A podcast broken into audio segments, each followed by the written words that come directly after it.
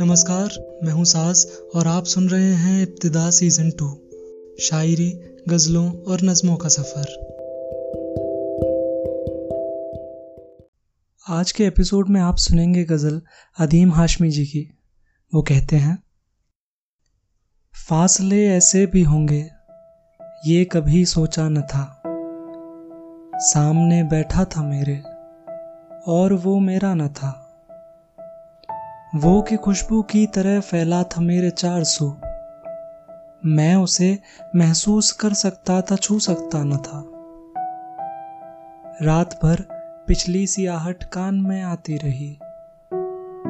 झाँक कर देखा गली में कोई भी आया न था। मैं तेरी सूरत लिए सारे जमाने में फिरा। सारी दुनिया में मगर कोई तेरे जैसा न था। आज मिलने की खुशी में सिर्फ़ मैं जागा नहीं। तेरी आँखों से भी लगता है कि तू सोया न था। ये सभी वीरानियाँ उसके जुदा होने से थी। आँख धुंधलाई हुई थी, शहर धुंधलाया न था।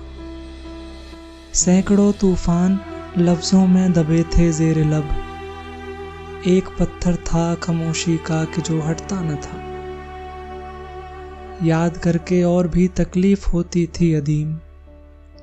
भूल जाने के सिवा अब कोई भी चारा न था। फासले ऐसे भी होंगे, ये कभी सोचा न था। सामने बैठा था मेरे और वो मेरा न था।